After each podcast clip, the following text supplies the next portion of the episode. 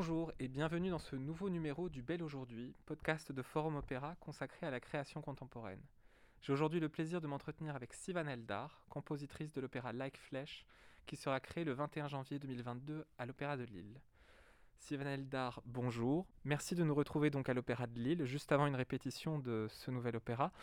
En guise de prélude à ce podcast, est-ce que vous pourriez nous résumer en quelques mots l'intrigue de Like Flesh? Like Flesh, c'est une histoire d'amour, d'un triangle amoureux, euh, qui est aussi une métaphore hein, de l'amour et de destruction environnementale. Ça, c'est comme c'est le, toujours le, petit euh, summary que Cordelia, la livrettiste, euh, elle donne. On a trois personnages centraux. On a un forestier, une femme qui devient un arbre, une étudiante. On a aussi un cœur qui est le forêt. Donc l'histoire s'inspire euh, assez librement d'une des métamorphoses d'Ovide. Euh, qu'est-ce qui reste Déjà, comment, comment vous est venue cette idée de travailler sur Ovide et qu'est-ce qui reste de la source euh, principale d'Ovide Et quels sont au contraire les apports de, de, la librettiste, votre amie Cordelia Lynn? En fait, on n'a pas commencé avec, avec Ovide. On a commencé avec une réflexion sur le sujet qu'on a déjà utilisé dans notre travail qui était intéressant pour nous depuis quelques années. Donc, Cordelia et moi, on travaille ensemble depuis 2016. Et euh, on a fait une pièce ensemble, You'll Drown Dear, après The White Princess, après on a fait Heave. Et euh, quand on avait cette idée de créer quelque chose qui est plus grand, ça c'est avant qu'on ait reçu la commande, on a déjà commencé à penser c'est quoi les thèmes, les sujets qu'on explore, qu'on est intéressé. Et, euh, et c'était Cordelia qui est venu avec l'idée de Ovid, parce qu'on a exploré beaucoup de, de, le contraste entre le monde intérieur, extérieur, les rêves, les réalités, et aussi les humains, et les plus qu'humains, euh, la nature.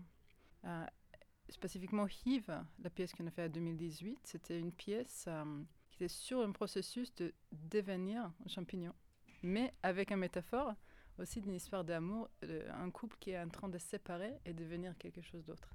Donc, euh, en fait, c'était logique parce qu'on a, on a exploré beaucoup cette idée de transformation. Et les métamorphoses d'Ovid, ça, ça venu vraiment comme un contexte mythique euh, qui aussi laisse un espace pour l'audience de, comprendre un peu une, histoire qui est totalement nouvelle. Ça qui reste d'Ovid, en fait, au début, quand Cordelia elle a commencé à écrire le livret, elle avait aussi trois cœurs avec des références très claires aux Mira et Daphné Apollon, donc euh, les mythes euh, sur la transformation vers les arbres. À la fin, elle a coupé euh, cette scène, les, trois scènes. Et donc maintenant, on reste avec une histoire d'une femme qui transforme à, à l'arbre. et on reste aussi avec un cœur qui est un peu, on peut dire, comme un cœur grec, qui contextualise l'histoire, qui raconte une histoire qui est beaucoup plus grande, l'histoire de création de monde, l'histoire de la nature, transformation de la nature. Euh, et en fait, euh, on a 15 petites scènes où on a cette juxtaposition entre le cœur, qui encore raconte cette histoire, et les scènes beaucoup plus intimes entre les trois personnages. C'est donc pas votre première collaboration avec Cordelia Lynn, puisque vous vous êtes rencontrés il y, a, il y a maintenant plus de 5 ans à Aix. Euh, est-ce que c'est une amitié artistique qui vous est nécessaire dans votre euh, travail, à vous? La réponse est oui, en fait. J'ai vraiment besoin de développer quelque chose à long terme, parce que pour moi, pour moi, pour moi, c'est très très difficile de travailler avec euh, un texte narratif. C'était pas du tout évident. Et en fait, quand on a commencé à travailler ensemble en 2016, c'était très très dur pour moi et j'ai changé très souvent les mots, les phrases. Et pour Cordelia, c'était aussi très très dur parce qu'elle savait pas exactement comment écrire euh, un livret. En texte, c'était de petites pièces, mais quand même. Donc c'était vraiment un processus pour nous deux de comprendre comment on travaille euh, elle avec la musique, moi avec le texte, dans une façon euh, qui aussi marche dramaturgiquement et musicalement. Parce que pour moi, c'était un processus de découvrir. J'avais besoin de découvrir un, langage musical et elle avait besoin de découvrir un langage d'écriture pour la musique. Ça, c'est quelque chose qui peut pas du tout arriver immédiatement. Au moins, pas, pas pour moi. Et, euh, et, je pense que c'était vraiment touchant pour moi de voir que quand on est arrivé à Like Flesh, donc c'est la quatrième ou cinquième pièce qu'on a fait ensemble, j'ai rien changé dans le livret. C'était toujours très très dur et j'ai envoyé des messages à Cordelia chaque jour euh, quand j'avais des problèmes. Mais, mais oui, je suis très contente qu'avec euh, avec le Flesh, c'était quand même dur, mais je pense qu'on est vraiment arrivé au point où le mot et la musique travaillent très très bien, donc je n'ai pas besoin de changer. Elle n'a pas besoin d'adapter pour, pour la musique. Et c'est aussi, je pense, elle, elle comprend ma musique et moi je comprends, je comprends sa langage. Et elle dit souvent que quand elle travaille avec des autres compositeurs, elle écrit musique, elle écrit d'une façon totalement différente. Donc c'est aussi, euh, c'est vraiment quelque chose qui est assez intime dans le processus de travail. Et, c'est vraiment quelque chose qu'on a développé depuis 2016.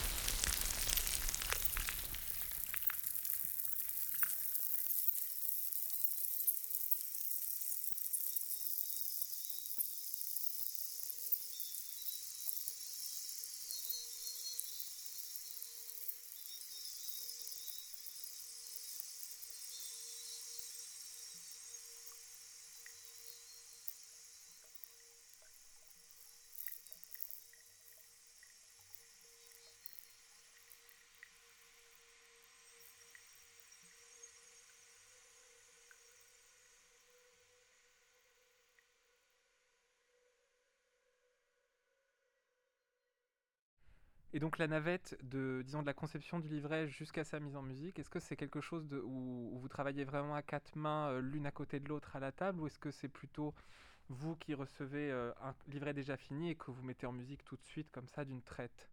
Avec Cordelia, on passe beaucoup de temps avant l'écriture de texte, où on parle de sujets, on parle d'idées, des concepts, de choses qui sont intéressantes, touchantes, etc. Mais le moment d'écriture de texte, c'est vraiment un moment euh, de. Euh, comment on dit C'est un moment de solitude pour Cordelia. Moi aussi, personnellement, j'aime bien donner cette solitude. Je pense que c'est très important euh, parce que c'est comme ça aussi que moi je travaille. Donc pour moi, c'est important de donner à Cordelia son espace, de, de penser, d'aller plus loin, de, de juste être seule. Et c'est vrai que pour Like Flesh, on avait une période très très très longue de discussion. Et après, elle a totalement disparu. Et moi, je ne savais pas du tout qu'est-ce qu'elle va écrire. Je savais le, les sujets en général, mais je ne savais pas du tout, par exemple, qu'on va avoir trois personnages. Je ne savais pas du tout que quelle histoire d'amour ce sera exactement. Euh, je ne savais pas du tout les détails. Euh, et moi, j'aime bien euh, des situations comme ça parce que, comme ça, ça arrive avec une grande surprise et ça me donne beaucoup d'énergie pour l'écriture. Donc, j'aime pas du tout, en anglais, on dit micromanage. J'aime pas du tout parce que je pense aussi artistiquement c'est très important de faire confiance. C'était la même chose avec euh, Sylvia pour la mise en scène, c'est la même chose avec Maxime évidemment. Euh, mais je pense au niveau artistique c'est très important de travailler avec les gens où tu peux donner cette confiance et tu peux juste laisser en fait les artistes tout seuls pour travailler. Et Cordelia fait la même chose avec moi. Elle demande jamais. Que, quand je suis vraiment dans l'écriture, évidemment, parfois je pose des questions. mais c'est vraiment un moment de solitude où il faut, comme artiste, qu'on on y va vraiment très très loin, toute seule, pour, pour trouver ce monde. Donc Like Flèche, vous l'avez dit, ça traite, euh, il y a cette histoire d'amour, mais il y a aussi l'impact humain sur la nature. Comment est-ce qu'on s'y prend pour traduire à la fois en mots et en musique une, préoccupation de, telle sorte Moi, je suis vraiment le texte. Donc pour moi, toutes les réactions que j'ai musicalement sont grâce au, texte de Cordelia et toutes les recherches qu'elle a fait et le langage qu'elle a trouvé qui à la fin est très très poétique. Donc en fait ça c'est assez intéressant parce qu'elle a fait énormément de recherches scientifiques aussi euh, sur ce sujet de transformation, sur les réseaux des arbres, sur les champignons, etc. Mais quand on lit le livret, le langage est très très poétique et très érotique. Euh, donc on a vraiment les deux mondes qui existent en même temps, parce que tout ce langage érotique est aussi tout le temps avec les références à la nature. Euh, mais si on ne réalise pas, on ne peut pas vraiment remarquer. Donc ça crée vraiment deux mondes parallèles et c'est très intéressant. Euh, pour moi, musicalement, la vérité, c'est que je commençais dans ma tête vraiment avec l'amour. Parce que pour moi, de penser au côté scientifique, ou le côté politique, l'environnement et tout, il n'y a pas assez d'émotions directes. Et pour moi, c'était très important de comprendre d'abord le monde très personnel de chaque personnage et pourquoi il fait les choses qu'il fait et pourquoi ils sont, euh, ils sont dans cette situation qui est vraiment très très dure, mais aussi qu'on reconnaît dans le, monde quotidien. C'est on essaie d'aimer quelqu'un qui est en train de changer. Qu'est-ce qu'on fait? Euh, Et à la fin, évidemment, il y a la question de violence. Donc euh, oui, donc pour moi, vraiment, c'était d'abord cette histoire d'amour. Et au niveau musical, j'ai essayé vraiment de comprendre le, les personnages et après aller à l'intérieur euh, de, l'émotion euh, avec la musique. Après, il y a un moment très intéressant. C'est presque à la fin de l'opéra où, en fait, on arrive dans le monde des transformations. En fait, après la transformation, donc c'est le monde de cette femme qui est devenue un arbre. Et euh, avec ça, il faut vraiment imaginer quelque chose de neuf, parce que c'est pas moi qui, illustre, qui essaie d'illustrer c'est mon naturel, mais en fait, j'essaie vraiment de, créer un, monde peu imaginaire, un peu beaucoup plus intime. Euh, et dans ce côté-là, il y a peut-être plus euh, cet élément de, la nature et aussi le, côté scientifique. Euh, justement, vous, parlez de ce, moment à la fin où vous basculez dans le, dans le, dans le monde un peu plus scientifique. Euh, a recours à une, une partie électronique assez conséquente. Euh, est-ce que c'est quel est le projet derrière ça? Est-ce que c'est justement de, de, faire basculer euh, vers quelque chose de scientifique ou est-ce que c'est complètement autre? Pour moi, c'est jamais intéressant de d'aller juste vers le, le, côté scientifique. Ça veut dire les, les utiles, outils, pardon. Euh, c'est toujours pour arriver au résultat musical qui aide avec le, la dramaturgie.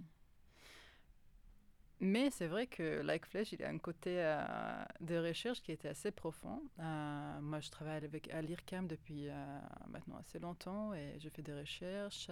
je travaille aussi avec Augustin Muller, le, le RIM à qui est avec nous aussi à répétition chaque jour.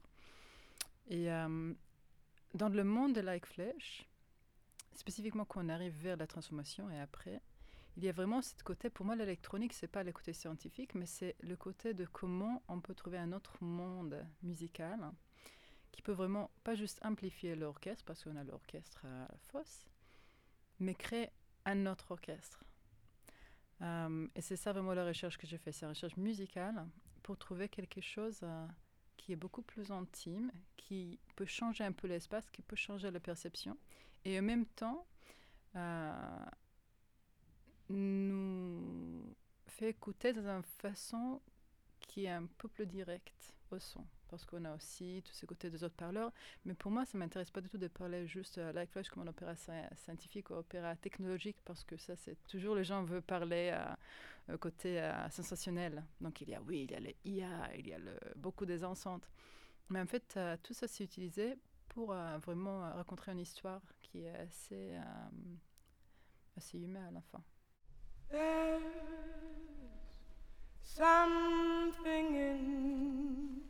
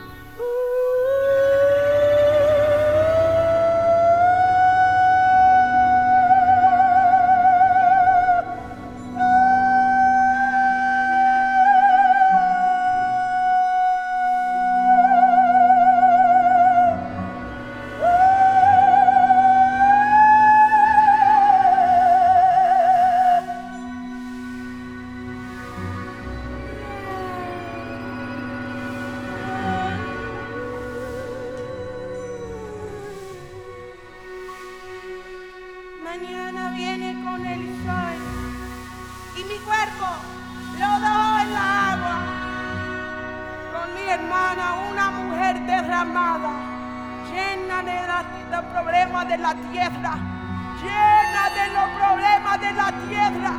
La tierra está hablando con Dios, está hablando con el cielo. No esperes para la tierra para ser libre.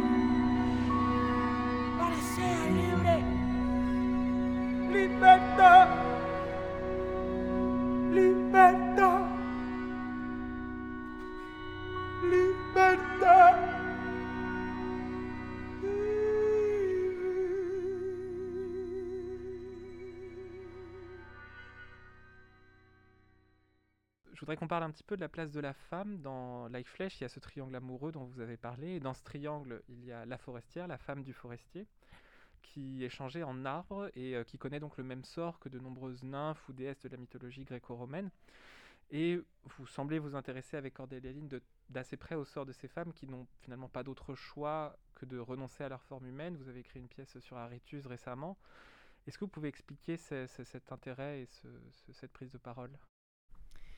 Oui, l'intérêt pour nous, c'est la vie qui arrive après la transformation. Donc évidemment, le, la plupart de tous les métamorphoses d'Ovid, par exemple, euh, finit avec la transformation. C'est un moment très très dramatique, très très dur, où euh, oui, le personnage euh, n'a pas d'autre choix. Donc c'est le mort en fait. La transformation, c'est une forme de, de mourir.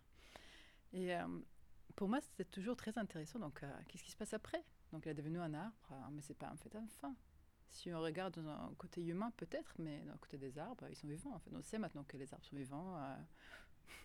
Donc, euh, mais en fait, je dis ça comme ça, mais en fait, c'est une, une, analogie pour euh, tous les changements qu'on peut, qu'on peut avoir dans la vie.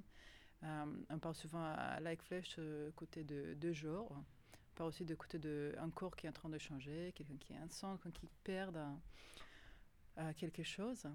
Donc, c'est juste juste euh, un côté qui m'intéresse beaucoup aussi, Cordelia, c'est le vie après. Comment en fait on peut aimer, comment on peut sentir, qu'est-ce qu'on sent, euh, qu'est-ce qu'on pense. On ne sait pas. Donc c'est encore il y a beaucoup de, choses qu'on peut imaginer et ça c'est toujours très très intéressant dans le monde de la musique, euh, aussi de l'écriture. C'est des choses qu'on ne comprend pas, donc on a beaucoup d'espace d'imaginer des choses, de nouvelles choses, et aussi d'aller un peu plus loin. Par ce livret, vous rapprochez à la fois donc la cause environnementaliste et puis d'une certaine façon une, certaine vision du féminisme qui, moi, m'a fait un tout petit peu penser au, courant qu'on a vu émerger ces dernières années, qui est l'écoféminisme. La question de féminisme est assez intéressante parce que les gens posent la question est-ce que c'est un opéra féministe, est-ce que c'est un opéra radical? En fait, la question pour moi est assez simple.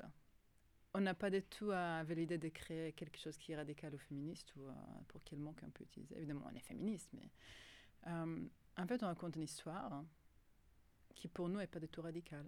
On raconte une histoire de triangle d'amoureux, donc une femme qui est mariée, après elle a une histoire d'amour très passionnant avec une jeune étudiante. Donc on a deux femmes sur scène qui sont amoureuses. Ça c'est pas radical en fait.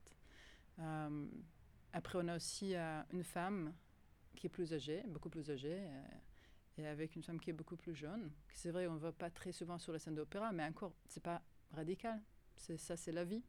C'est juste ça. Peut-être c'est radical parce que maintenant on est habitué avec le, répertoire, mais je pense que c'était jamais radical. Donc, euh, et aussi cette analogie entre la nature, destruction, et c'était, on voit ça dans l'Ovid déjà, on voit ça dans beaucoup, beaucoup d'histoires, euh, folklore, etc. Donc, euh, pour nous, c'est pas une histoire radicale, c'est juste une histoire que nous on vit, cette transformation, cette envie, cette curiosité. C'est tout. Merci donc Sivan Eldar pour cet entretien que vous nous avez accordé à quelques jours de la première de Like Flèche à l'affiche de l'Opéra de Lille du 21 au 28 janvier 2022. Je rappelle que le livret est signé Cordelia Lynn et la mise en scène confiée à Sylvia Costa. On y entendra Helena Rasker dans le rôle de la femme et de l'arbre, William Dasley dans le rôle du forestier et Juliette Allen dans celui de l'étudiante. L'ensemble Le Balcon sera dirigé par Maxime Pascal avec Augustin Muller à la réalisation en informatique musicale et Florent Derex à la projection sonore. Quant à moi, je vous retrouve pour un autre numéro du Bel Aujourd'hui le mois prochain. À très vite.